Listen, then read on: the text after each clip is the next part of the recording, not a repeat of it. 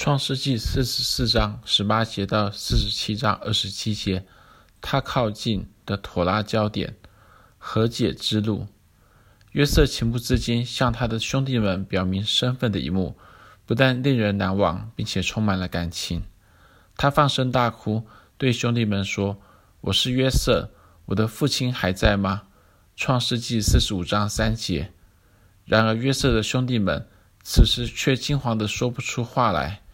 于是他对他们说：“请你们进前来，我是你们的兄弟约瑟，就是你们所卖到埃及的。”创世纪四十五章四节。然后他向他们解释说：“是神差遣他先到了埃及，为的是要拯救他们，并指示他们赶紧回到迦南，将陷于饥荒中的雅各全家都带来埃及。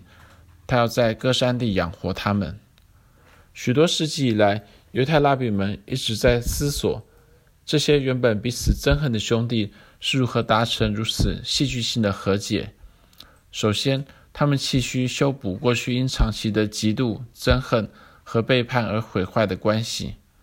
当他们发现那位像对待间谍一样对待他们、逮捕并监禁他们的人，其实是他们当初憎恨并且卖为奴隶的弟弟，他们要如何克服心中的敌意？又要如何建立彼此之间的信任和爱？换句话说，约瑟与他哥哥们到底是如何走上这和解之路？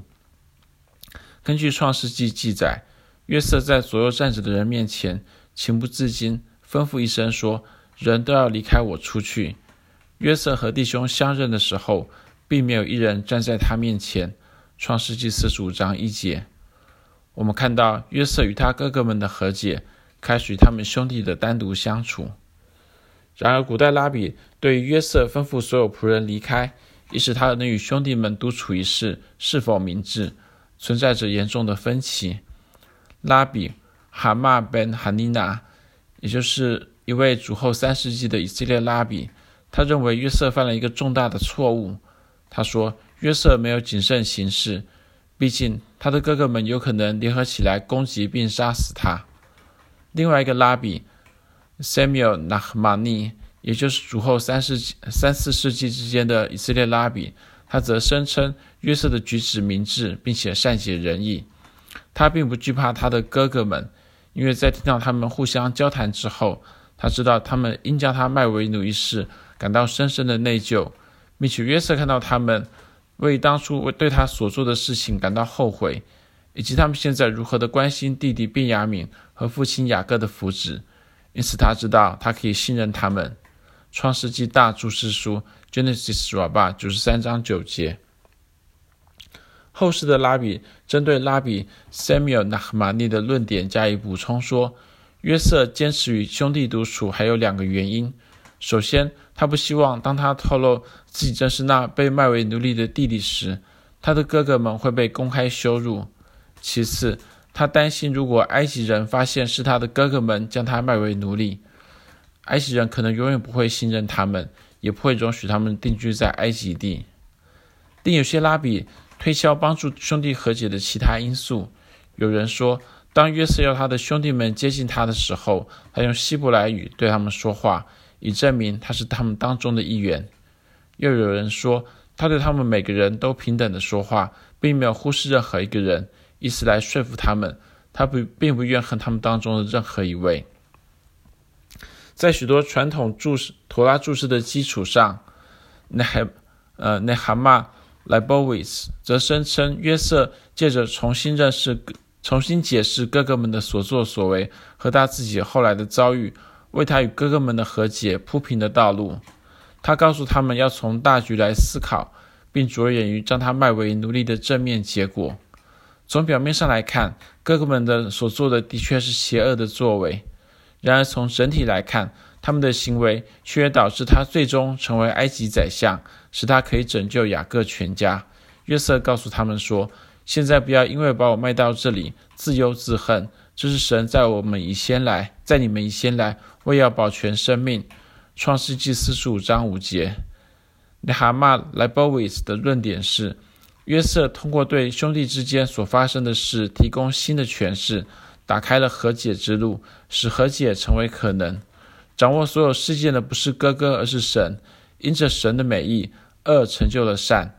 从更大的尺度尺度来观看整件事，有助于医治彼此的敌意，克服内心的内疚，并重建彼此的关系。另一方面，另外一个拉比东 Isaac Abra 阿巴瓦尼尔则强烈反对那些认为恶成就了善，或因为邪恶最后导致好的结果，所以可以原谅的说法。他严厉地谴责约瑟的哥哥们。他说：“他们出卖了弟弟，尽管结局是好的，但并没有因此减轻他们的罪行。判断一个人不是根据他的行为的结果，而是根据他的意图。行为的结果与道德层面无关。因此，对于拉比，呃，东 Isaac Abravanel 而言，为哥哥们卖约瑟为奴所做的恶来寻找借口或是理由。”并不会因此导致他们的和解，相反的，这可能带来更多的怀疑和恐惧。哥哥们可能会想：约瑟什么时候会为我们给他带来的苦难报复我们？有趣的是，雅各死后，哥哥们的确担心约瑟最终会因为当初对他的所作所为而惩罚他们。我们可以参考创世纪五十章十五节之后。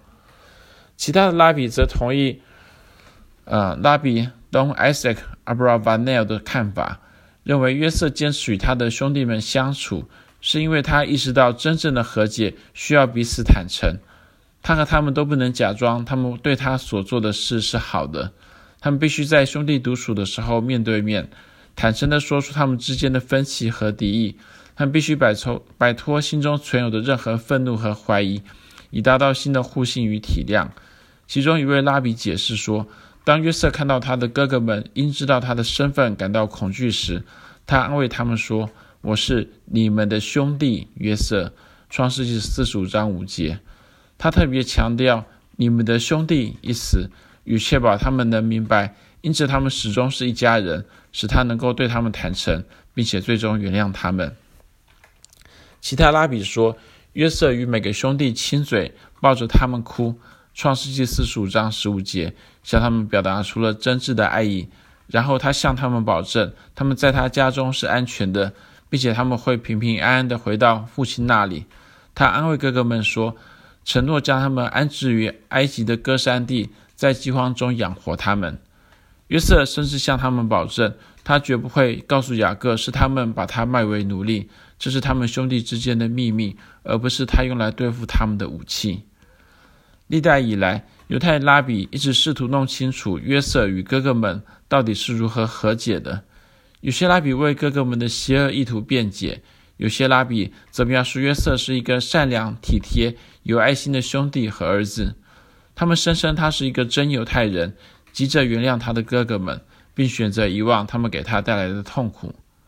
从研究约瑟与哥哥们的和解，我们或许也可以学习到我们自己要如何与人达成和解。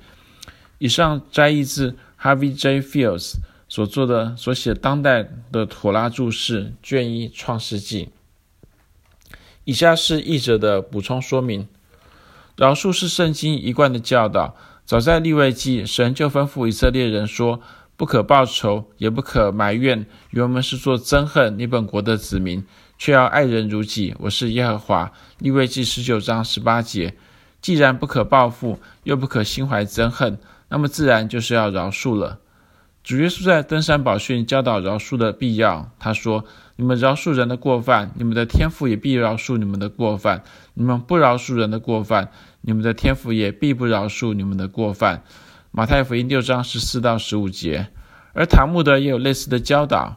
拉比拉巴教导说：“凡饶恕人的，也必被饶恕。”出自巴比伦塔木德赎罪日篇二十三 a。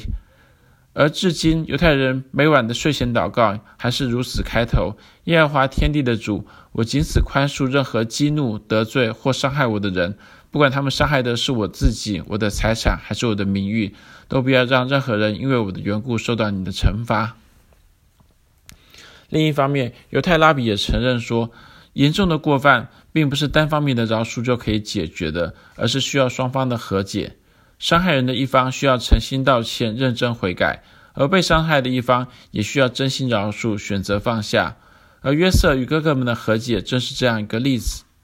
此外，犹太拉比并不认为寻求和解是伤害人的一方单方面的责任，被伤害的一方可以也应该寻求和解。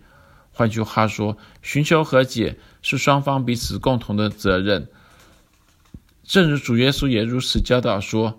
所以你在祭坛上献礼物的时候，若想起弟兄向你怀怨，就把礼物留在坛前，先去同弟兄和好，然后来献礼物。